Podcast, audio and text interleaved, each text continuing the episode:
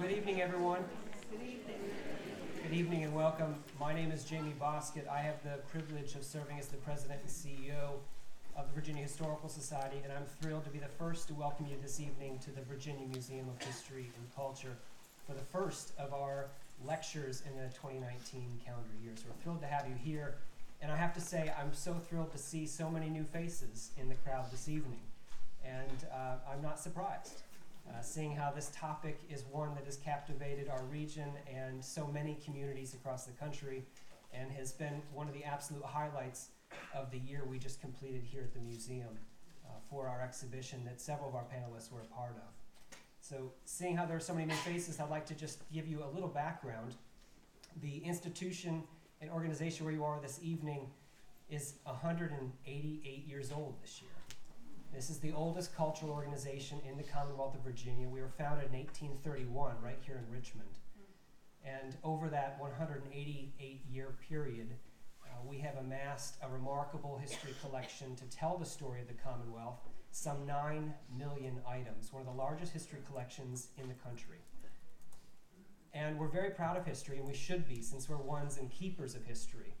But I also will be the first to tell you that this is an institution in transformation, one that wants to also make history.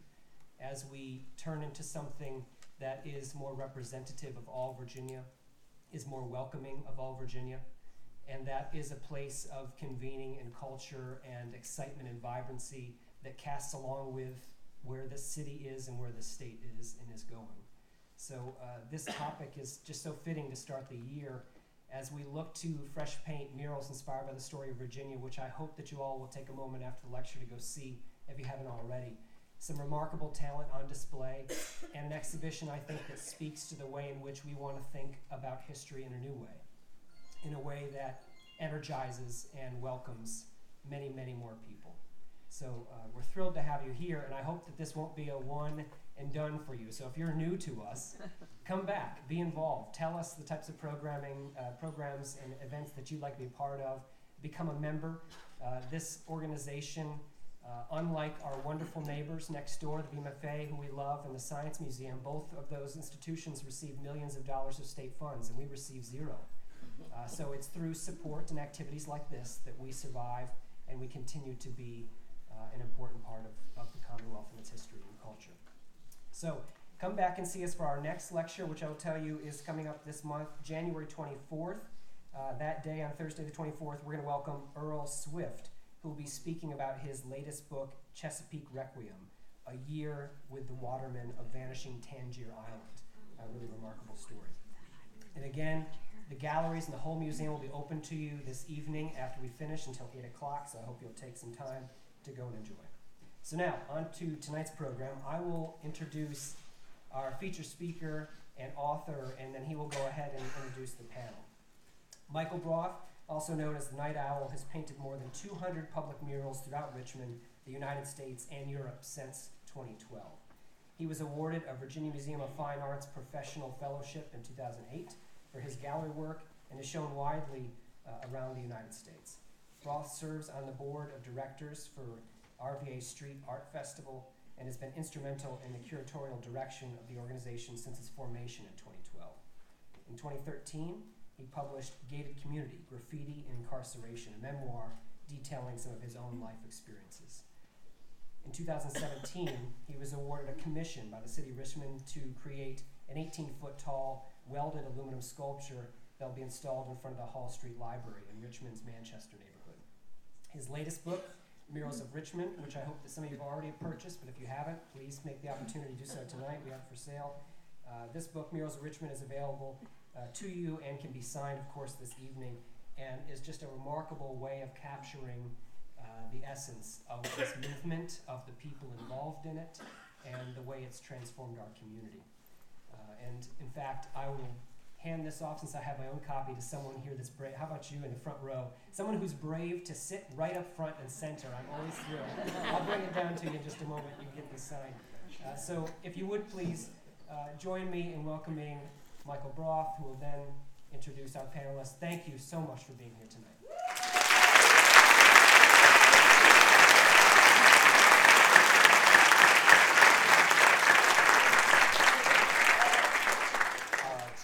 Okay, my mic is good, so I'm just gonna sit back down.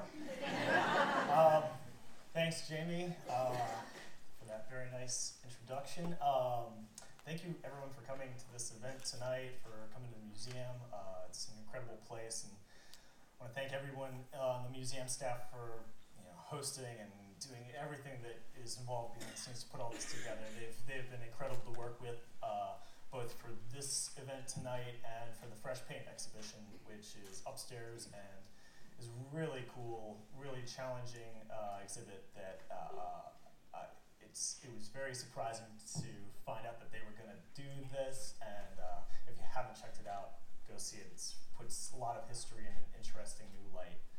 Um, let's see.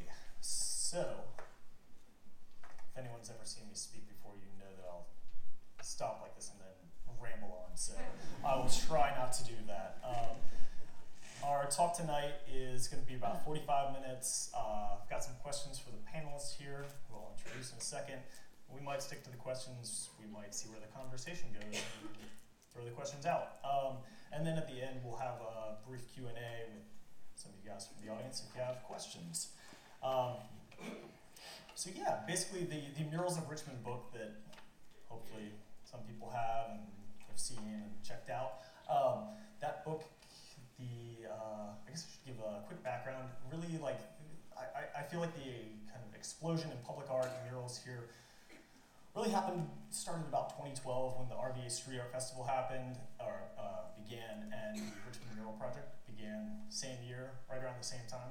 Um, and it, it, really just I think it it brought like a it visualized a lot of the things that had been bubbling under the surface here for a long time. Lots of creativity, lots of energy, lots of uh, a new vision for the way that the city could be. And I, I think that the murals have been embraced so widely because they represent that. They represent um, people's vision for the future. Um, so, that being said, uh, the book I guess I should give a real quick background on that. The idea came about uh, in December 2017 when my wife asked me, uh, Brianna, uh, right over there, um, she asked, you know, if there was a, a, coffee table book of murals, and I was like, no. Well, there, there will be.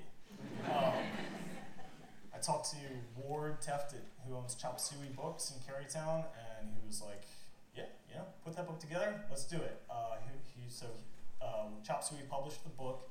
Uh, I want to say big thanks to Ward, Chop Suey, all the staff there, uh, Brianna for the idea, uh, uh, and my family for being supportive of this all throughout. Uh, Noah Scalin, who's one of the artists featured in the Fresh Paint exhibit, uh, he had a book called Skull-a-Day that Chop Suey had put out beforehand, and if you see the two murals of Richmond, basically takes the template of Skull-a-Day. He was a very good mentor. I want to thank all the artists who were in the book. Uh, I want to thank the people who funded the murals throughout the years and the photographers who documented the, uh, the work and the works in progress because without them, it would just be stories and no one wants to look at a book of just stories that are about murals. Um, want really nice, high quality pictures. And they, you know, they documented a, a time in history that's really important for the city. Uh, that being said, probably already rambled too much. I'm going to get to int- introductions here. Uh, I want to thank our panel for being here. First up, Hamilton Glass. Hamilton uh, has a background in architecture. Uh, I'm going off of your bios, but I'm going to try to slim down here. Um, but Hamilton's done work all over the city. I would guarantee you've seen it. Lots of um, lots of angular shapes, lots of geometric things, uh, lots of uh, human figures, hands, faces. Uh, he does lots of work with the community. Um, super talented dude who's very prolific and, and very much so about um, empowering the community. Would that be fair? Yeah. um, next up, Andre Shank. Uh, Andre is uh, Andre is uh, let's see. Andre's a mad scientist. He's a genius. Um, he's uh, his style is very unique. It's it's a look into his brain. I feel like um, he you've, you've probably seen his work uh, along the top edge of the diamond up on Boulevard. He and uh, Brazilian artist named Zay Polito collaborated on that for the 2017 Street Art Festival. Uh, it's, I'd say square footage wise, definitely the biggest mural in the city. It was all painted on 125 foot lift, uh, all hand painted over seven days. Super hard working, uh, very, uh, I, I don't know if uncompromising is the right word, but like a very distinctive style uh, that has been described as new cubism. Uh, Fair enough. Next up, we've got Christina Wing Chow. Uh, Christina is one of the younger generation of artists in Richmond. Uh, she is one of the co-founders of Endeavor Studios down on Brook Road, uh, right in the Arts District in downtown. Um, very, um, hmm, what's the right word here? uh, is, is bubbly. Would that be like the right way to describe it? Yeah, bubbly is good. lots of bubbly imagery. Um, think I saw the first time that Christina used spray paint on a wall and was definitely like took to it very naturally. It's like uh, the transition from seeing her painting work to murals is uh, it's a very natural transition. One of the um, uh, there's there's a lot of people like myself personally. Sorry, I'm getting on a tangent here, but like who don't transition super well, and I think Christina is like super natural transition from really interesting gallery work that flows perfectly into wall work uh, in public art. Um, is that fair? Yeah, thank you. Cool. and then we got Ed Trask down there at the end. Um, I, I feel like most people here probably know Ed Trask's name at least. You've definitely seen his work around. He's he's one of the most prolific and long running. Is that the right? He's, he's been around. He he doors for a ton of people, myself included. Um, I assisted Ed when I was really kind of getting my first getting into this, and he's been incredibly generous in his knowledge and his opportunities and, and really bringing um, public art to the city and, and, and I think establishing Richmond uh, in, in a lot of ways as, as a city that's known for its public art.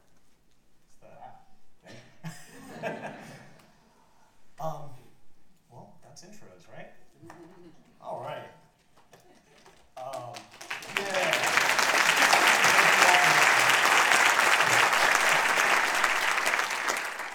Um, I want to jump right into some questions, and whoever wants to start out answering them, feel free. I don't have any specific questions. Like I said, I think we want to keep this more conversational.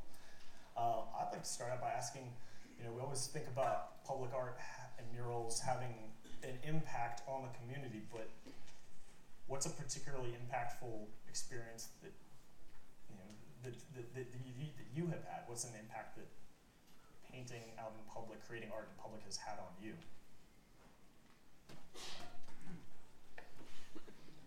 I'll, I'll, I'll go. I mean, I've had a ton um, where I've seen an impact as I'm actually working on the piece, you know, where you're working with different people from the different communities, whether it be with kids or, you know, adults from the neighborhood and from the area. Um, one in particular, I did a mural for Better Block down on, um, I think it's 25th going into like Fort Hitch Nine Mile Road and it's kind of a forgetting forgot excuse me it's kind of an area that you know could use some love use a little bit of attention. And when they did better block um, a bunch of artists came in to do some work um, with the idea that the hope is you're using your creative talent you're using you know um, color and line and form and composition and storytelling to to give a sense of optimism and to give a new storyline to a lot of those kids that are around there in that neighborhood to show them that you can change this and you deserve it you know that's the, one of the one of the main goals. So you know I, I did a large mural of a of a kid playing violin um, uh, I, I, I don't know why that, image just was sticking to me and I was working with the owner of the building and we went through imagery and imagery until he finally was like this is what I like. Um, and then I had a show that was opening up about four weeks later, and um, a VCU film crew came in of, of new VCU students, and they were filming me. And uh, this uh, young lady was behind the camera was filming. She goes, "You know, um, what, what what murals have you done? I don't really know your work. And I was like, well, I've done a couple things here and there. And then I was like, I just did this piece um, on Nine Mile Road, or right before it turns to Nine Mile Road. And she looks, looks at me, she's like, which piece? And I'm and I tell her, and I'm, and I'm looking at her, and she just kind of starts tearing up. I'm like, what's going on? Like, what's up? And she goes, I live right around the corner from that, and we don't, we didn't know like who did it. We just knew like it was something. My mother took me and showed me this painting to show that anything can happen and that things can change in the neighborhood. So I'm sitting here being interviewed by this kid. She's bawling. Now I'm bawling. Everybody in the room's bawling because it's such an impactful, powerful thing. It doesn't have to be an overt political statement. It can be a mark, it can be a line, it can be a sense of color, but it's just enough to trigger that sense of change in the people's eyes.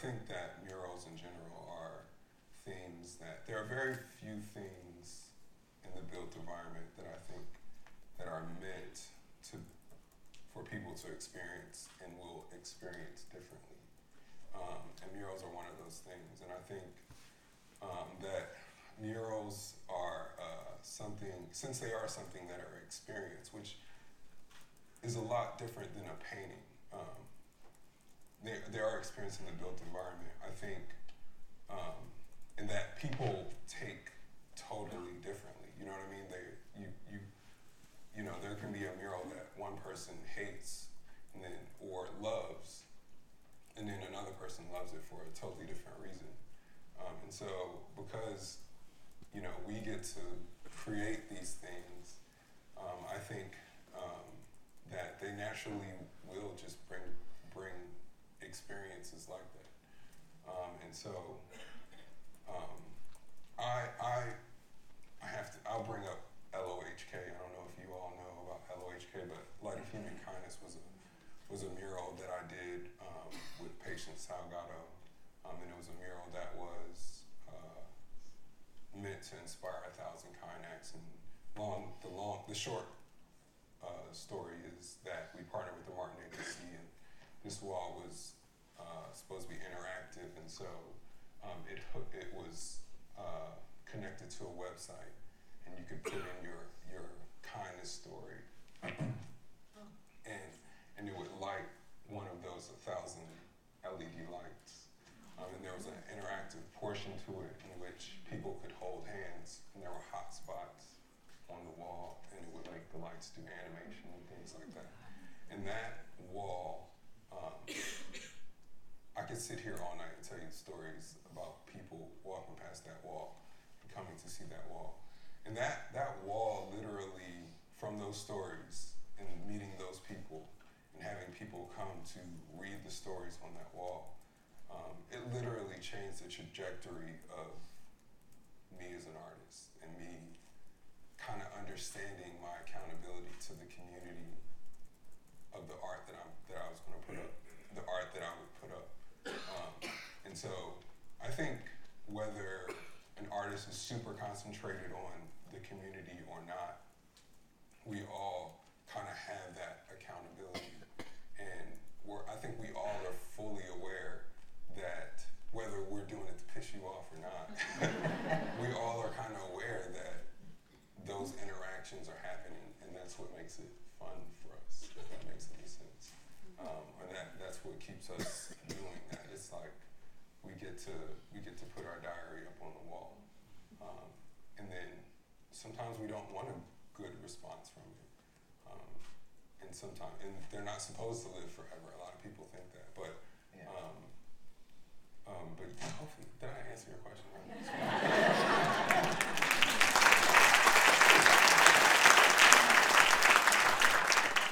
Well, and I don't have uh, a specific uh, story. There's so many, but that was always what drew me to murals initially. Was just you aren't uh, creating in your own safe space. You're you're out in public. You know, people are coming and going. You're having conversations. Like kids are coming up and you know painting a little section or whatever. It's just you're very much interacting with whoever happens to be walking by or whatever. So that part's super cool.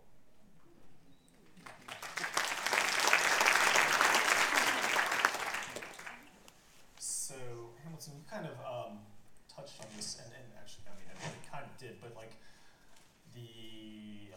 structure, like where where it's being experienced. Um, you know, I think obviously we live in this age where like I can you know pick up my phone and look at literally what's being painted in you know in Brazil right now, in in wherever. You know, you can see on Instagram every everybody's mural art because that's kind of the way it's experienced by probably 90% of the people who will ever see it. In that regard, do you think that context of where it's being created matters um, if more of the viewership is seeing it online than in person? And I guess I'm asking, you know, like, does the history, does the the weather, does the street, does you know, do, do those things matter as much? I, I think personally, me, I think yes and no. I mean, I think again that goes to the intention of the artist, and I I also think so. Those pictures that you see online, like you're not experiencing that mural either. So you're you're seeing a picture of it, and it's not you're not really experiencing that mural. Um, I, I think that context matters, but I also think it's interesting when context does not matter.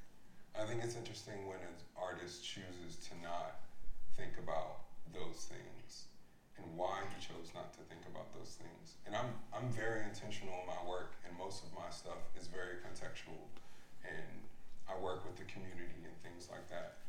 Um, but I think when you get too many of those things that do not that do not think about the context, that's when the community gets angry. They're like, "What is this?" And, and th- those things get thrown.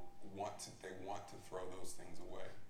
And so um, I think that most artists are aware of that. So why does that happen? Um, and I think that that's interesting. But I do, in over in in general, think that it's super important to do that because you as the artist are, you know, creating a dialect with the, the people who walk past those things every day. Um, the the thing, the piece, those pieces you create every day.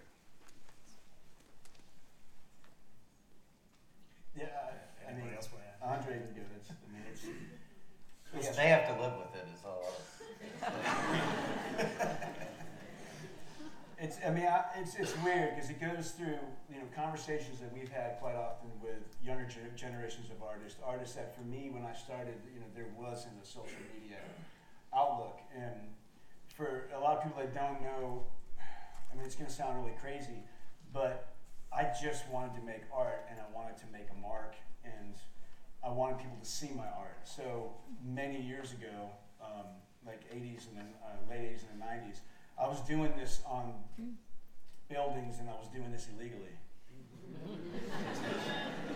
but by then, when I, but I will say, when I was doing this, it wasn't for this sense of appeasement that I wanted to get, you know, 200 likes.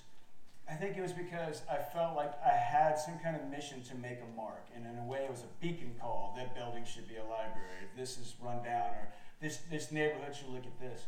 I wasn't thinking about the longevity um, of the piece, and I wasn't thinking of the impact. Once my work started getting more and more known, and I started getting more commission work, and that, then there was the battle. And I think it happens a lot now that murals and street art's getting so big.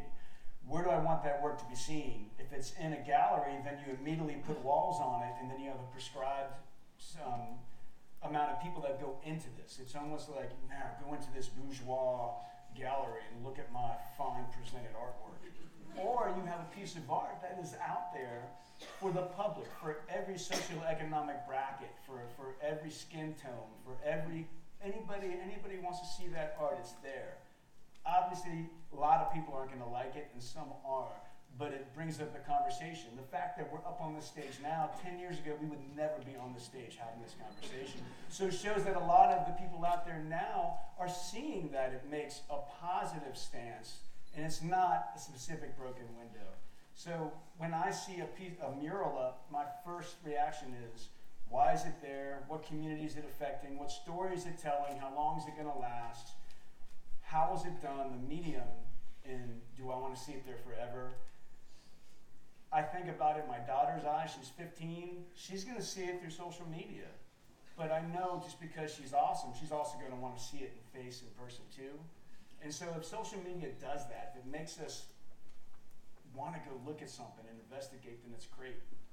As long as we just stop it and actually have the visceral, you know, experience with it face to face.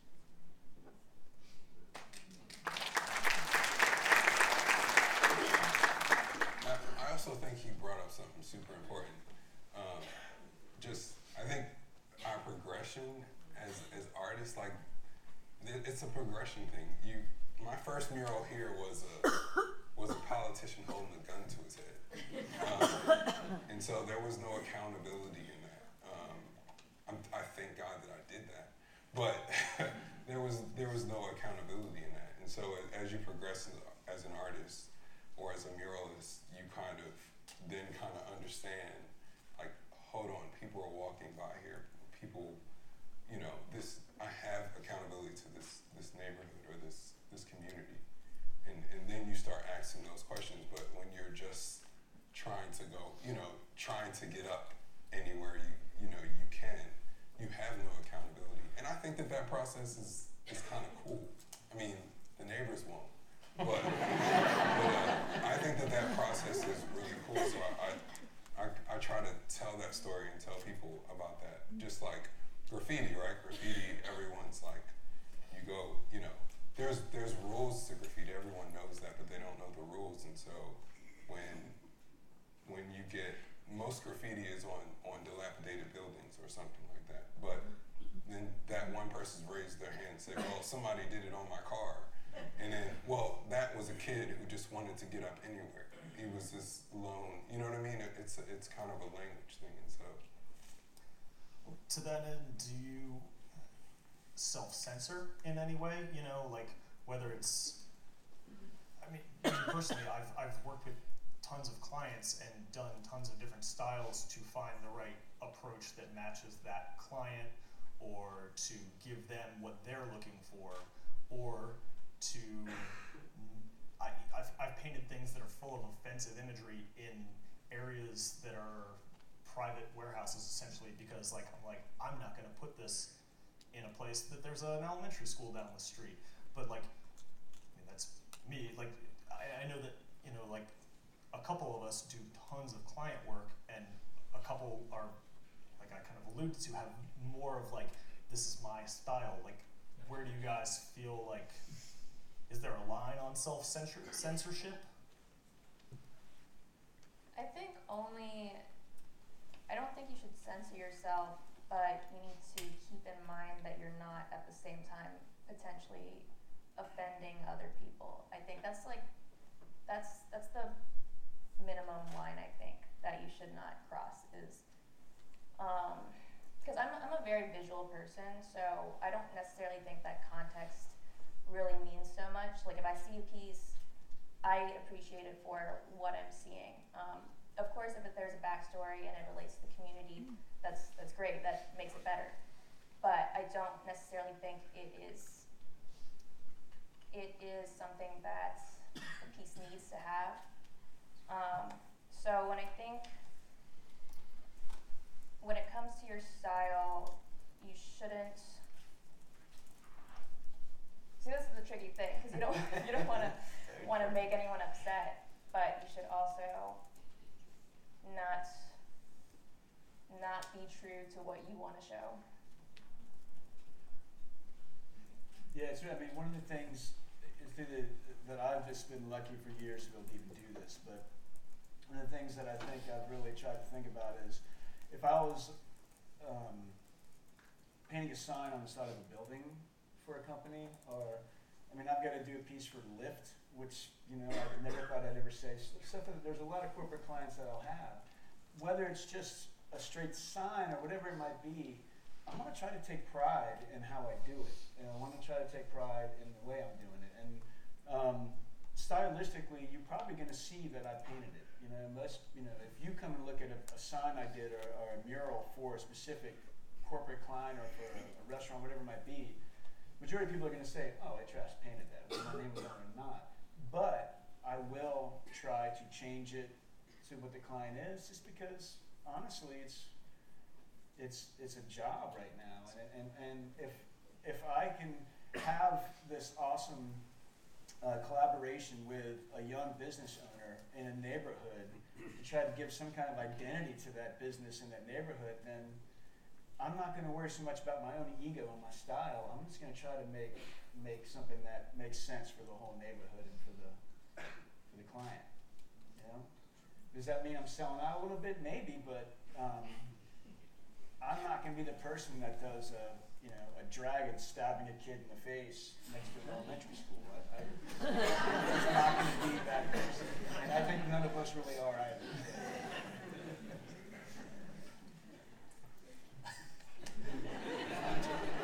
Just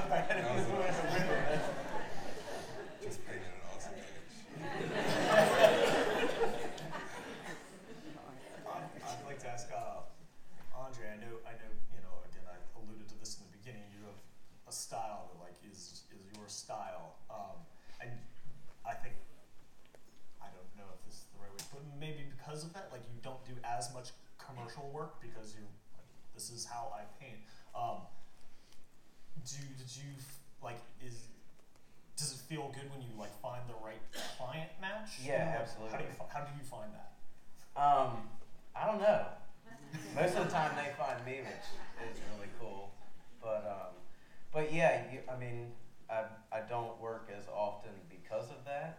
Um, but that that is what I've been thinking about while we've been talking about this. Is is there is a difference between client-driven work and personal work, and murals, you know, have largely turned into, you know, the majority of it is client work. Um, and it's it's not very often that you get to do a personal mural, um, you know, especially to get paid to do a, personal mural. So, so yeah, I mean, I think there is, uh, you know, um, w- when you're working for a client, um, obviously you need to to uh, satisfy their needs first off, and and hopefully you can do that in a way that you don't have to compromise some part of your style to do that. Um, and it all it all sort of depends. Yeah, in terms of my work, uh, you know, a lot of times it's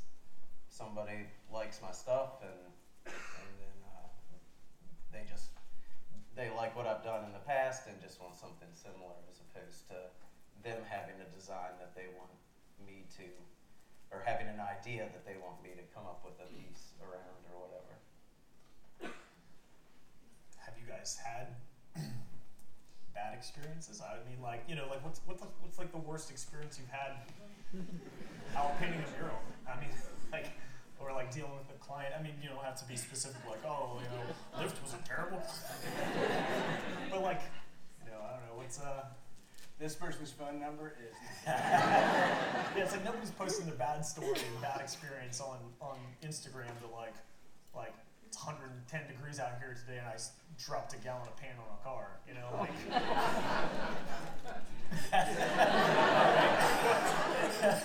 I know this dude that painted a painting over by this one thing that got painted over the next day.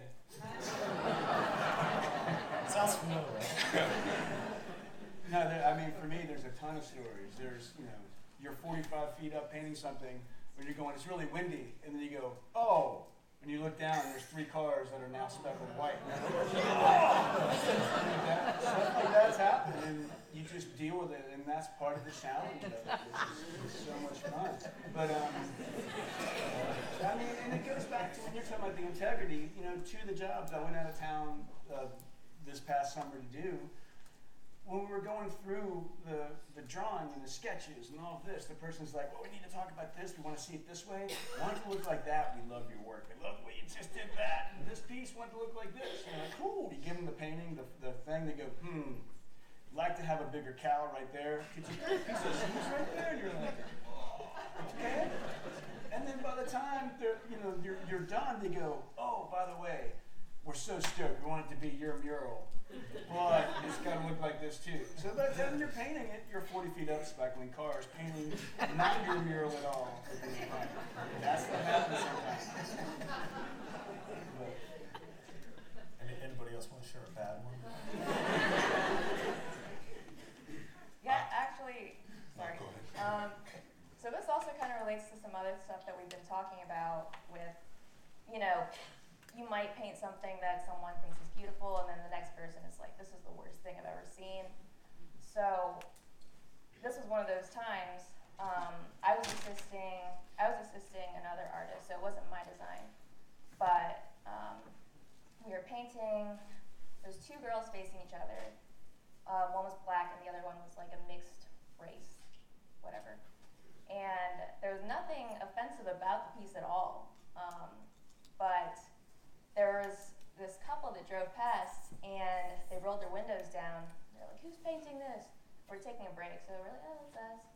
And uh, they were they were like, "This is absolute poop." Like, you know, I don't I don't know if I'm, I'm allowed to curse, but they said, "This is the worst effing poop that I've ever seen."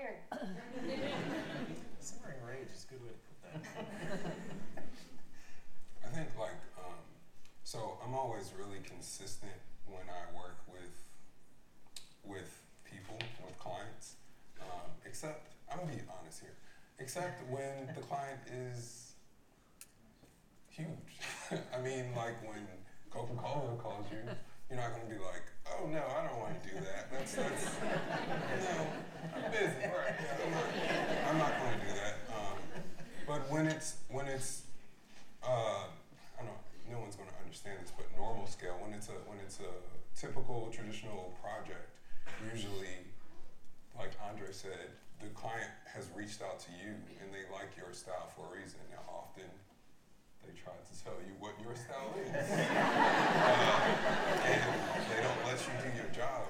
But um, but but usually keeping that consistency is what actually gets people calling you. So I mean, um, yeah. But when when the client's huge, you kind of you kind of bend backwards and go. and then that, so when that happens and you bend backwards, and I don't know about you guys, but I just don't show the work. I mean, and it's it's kind of sad because that showing the work is how I get more work.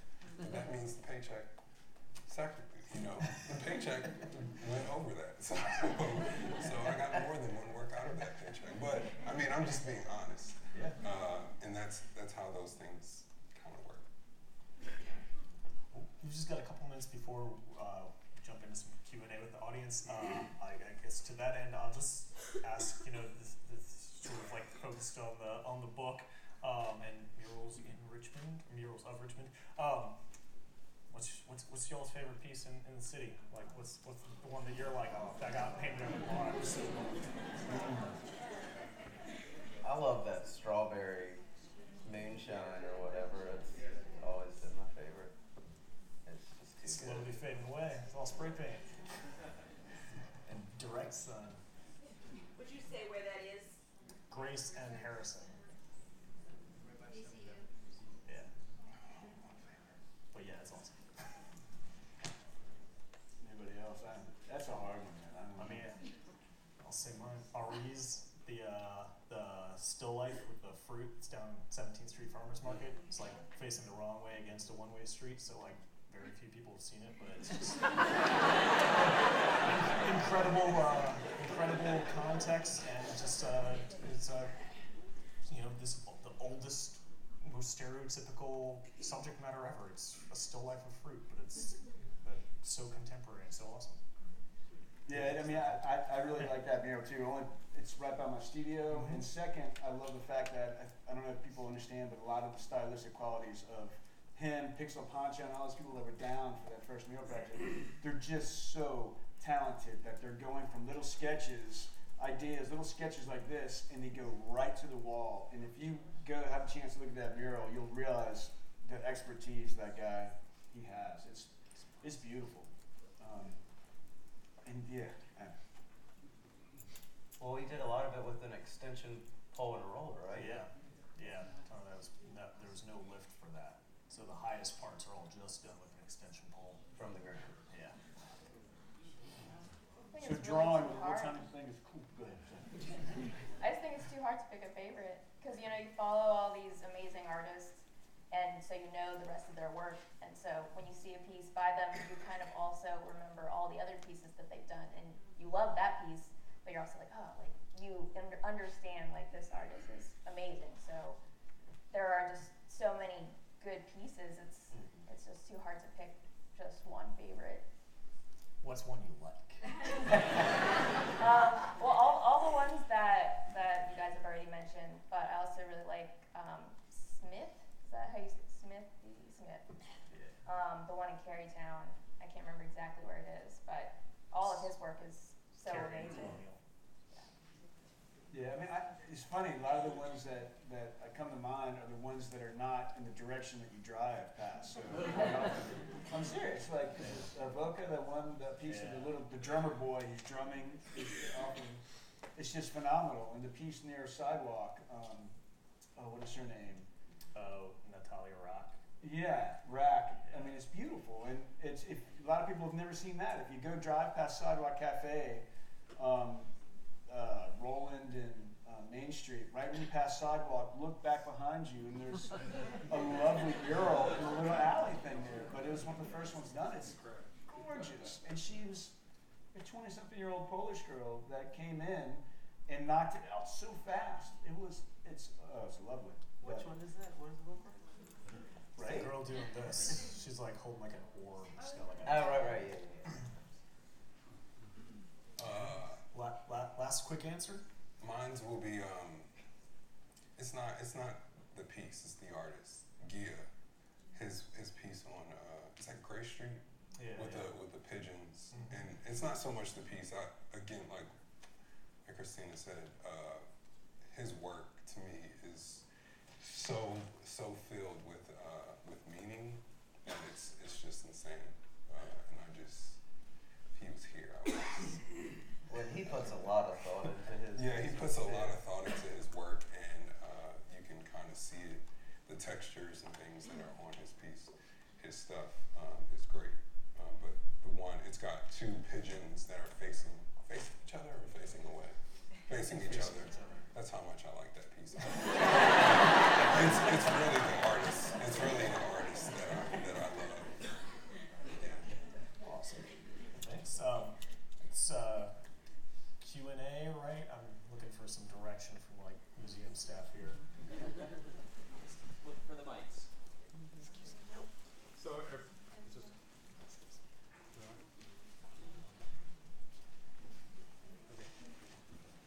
So I enjoyed the uh, talk tonight.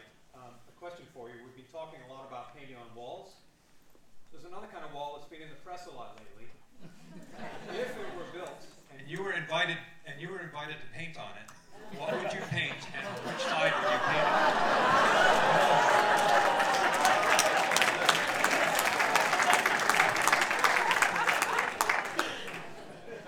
Panelists.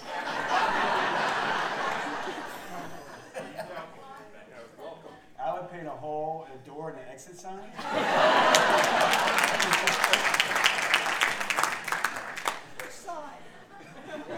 An entrance sign, excuse me. that- I would not want to add any sort of beauty to something like that. Just that does not deserve it.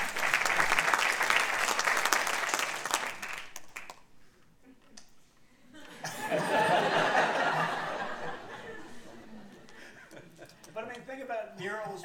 I've always, quite often, it has been to make a political stance and to try to sway certain certain people to think a, a certain way about something that's in power that you want to change. And that's been a lovely thing from from flyer making to uh, to to even the earliest of mark marks you'll see on walls and stuff from you know going back to the 1800s and 1900s.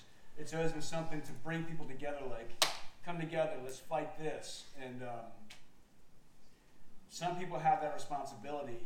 You know, if you look at uh, in, in Jerusalem and different murals that you see around there, they're, they're gorgeous and they're beautiful. Some are so appropriate to make you think of what is happening in those certain areas. And um, if you could actually produce a real thought-provoking mural on, yeah, steel, concrete wall, whatever that might be, um, it might be actually kind of an amazing thing to actually have the story. I mean, there's a, there's a giant culvert in, in the late 70s that Judy Baca um, went to the Army Corps of Engineers and said, I want that ugly, gross, disgusting cement wall, and I want to tell the history of Los Angeles. And she did. It's the, one of the largest murals in the world, and it's the history of Los Angeles done through the eyes of kids. And it's been painted through, you know, some really at-risk kids have done it over the past 30 years. And that was an ugly thing, and that was telling the story. So if we could paint on that wall some kind of historical story that talks about the division that we're in right now and the extreme polarity, I mean, I, I feel nervous all the time now. Like, I, I'm sorry, but I do. So if I could make that and put that on the wall to have some kind of sense of healing, then I would do it in a, in a heartbeat.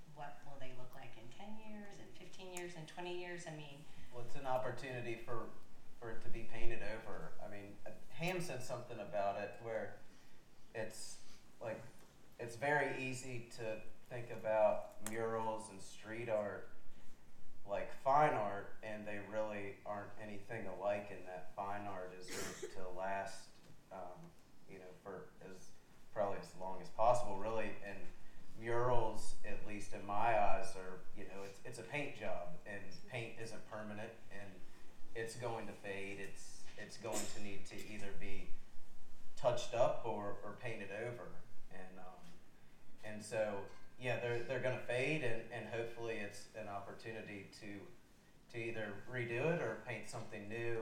Um, you know, I, I don't think it should be looked at as as a negative thing. Um, you know, it's it's it's a chance to turn it into something else. Or it, it's and its story could be told by if it does get repainted, its value in that. question from a practical standpoint. You talk about the sketch and the theory, etc. But how do you actually go from this little sketch in your hand to a huge wall? How do you transfer? You talked about someone who just did it, like sketching. But how do you get that piece on the wall?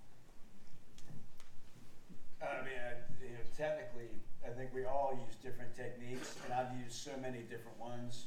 Um, one method is just grid it from inch. Do your drawing in inch squares, then draw out your one foot squares, and you actually graph it out. Um, another one is by using the pounce system, which is kind of like Michelangelo when he was when he would pour the wet cement. He would have his workers. He would give them a sketch. They would put a little grid in front of them and then draw out the bigger sketch. Then he would poke holes through the paper.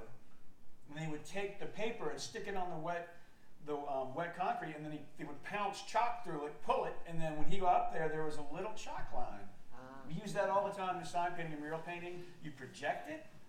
Um, some people feel like there's you're cheating if you project, but if you want to get an image up fast, project it and draw it, um, or you draw it by hand.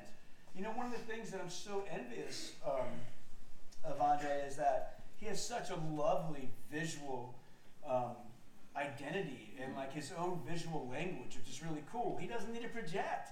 He sees in his head and he can get the perfect line and the, the perfect color, and the perfect shape without having to do that, you know, and I'm envious of of some of the of Guy and some of these other artists that aren't projecting that just have such a fine hand. But yeah, there's a bunch of different little techniques I that. Thank you. Thanks, Adam. I, I do project all the time, though.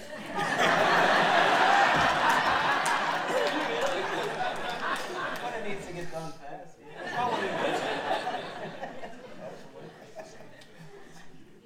Yeah. Um, yeah, I have a question for Mickael. Um, I, I want to know what you think about three-dimensional graffiti. I'm not graffiti. I'm sorry. Three-dimensional murals. and I'm referencing your piece that just unveiled on uh, in front of the Hull Street Library.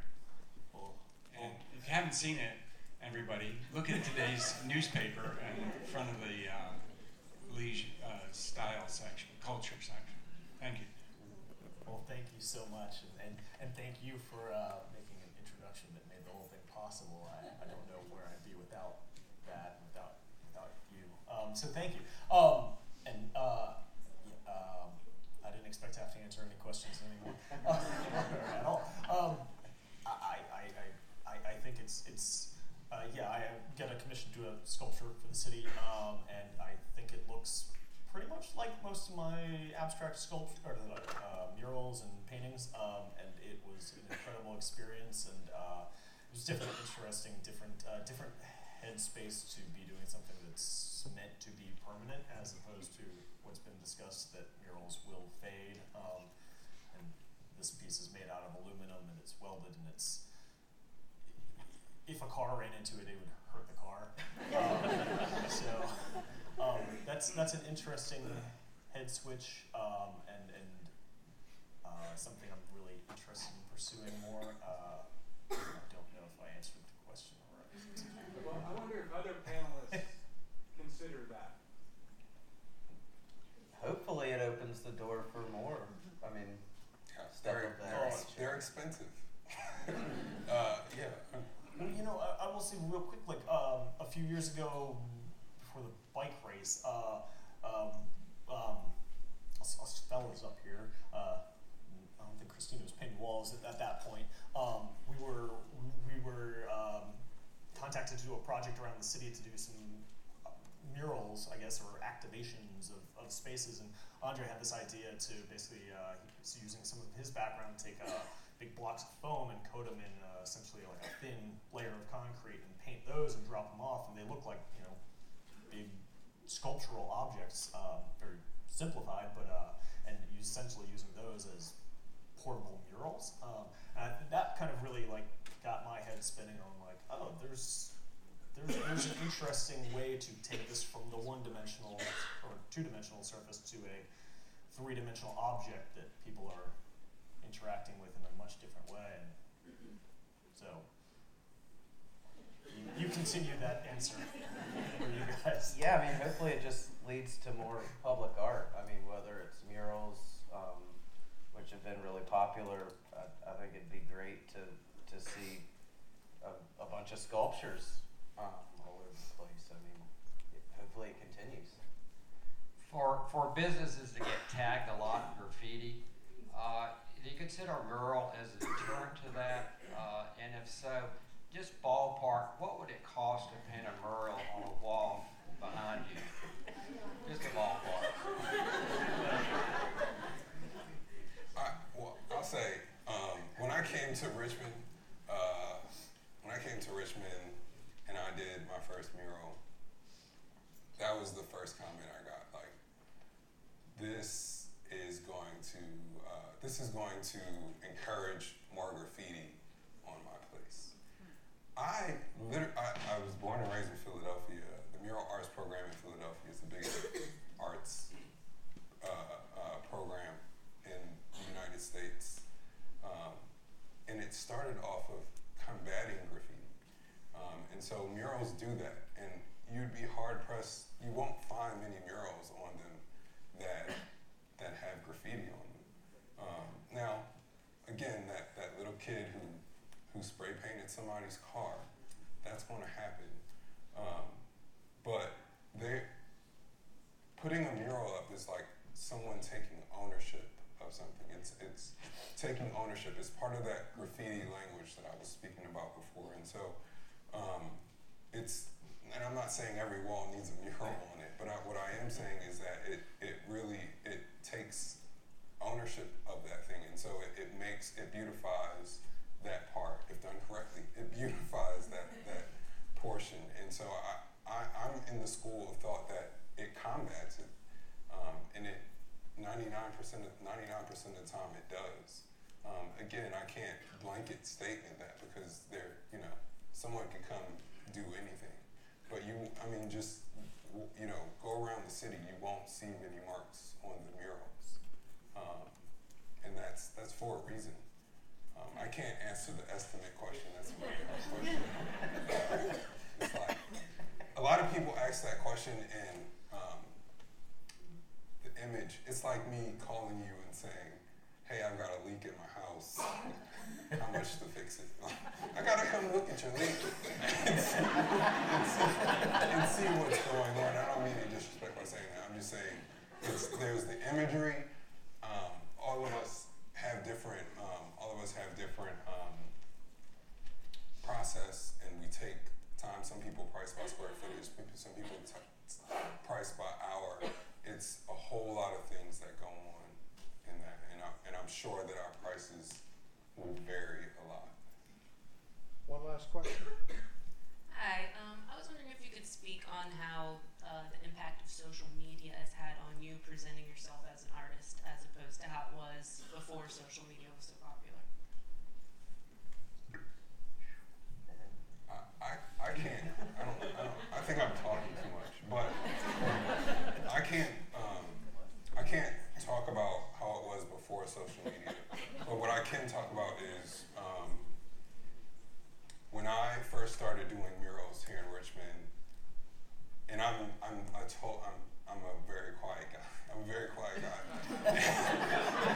but I, I, I, I would not be on social media without um, without being an artist. Like, and so when I, I I joined Facebook to like show everybody. This is before algorithms actually, and I would just post, and that's probably how Ed found me. I mean, like Mike, Mike said, Ed has given us opened the door for a lot of us, and I mean, social media is like is is is a godsend to to to us. What to me. Yeah, I mean, it's hard because we had. Just kidding. No, go ahead.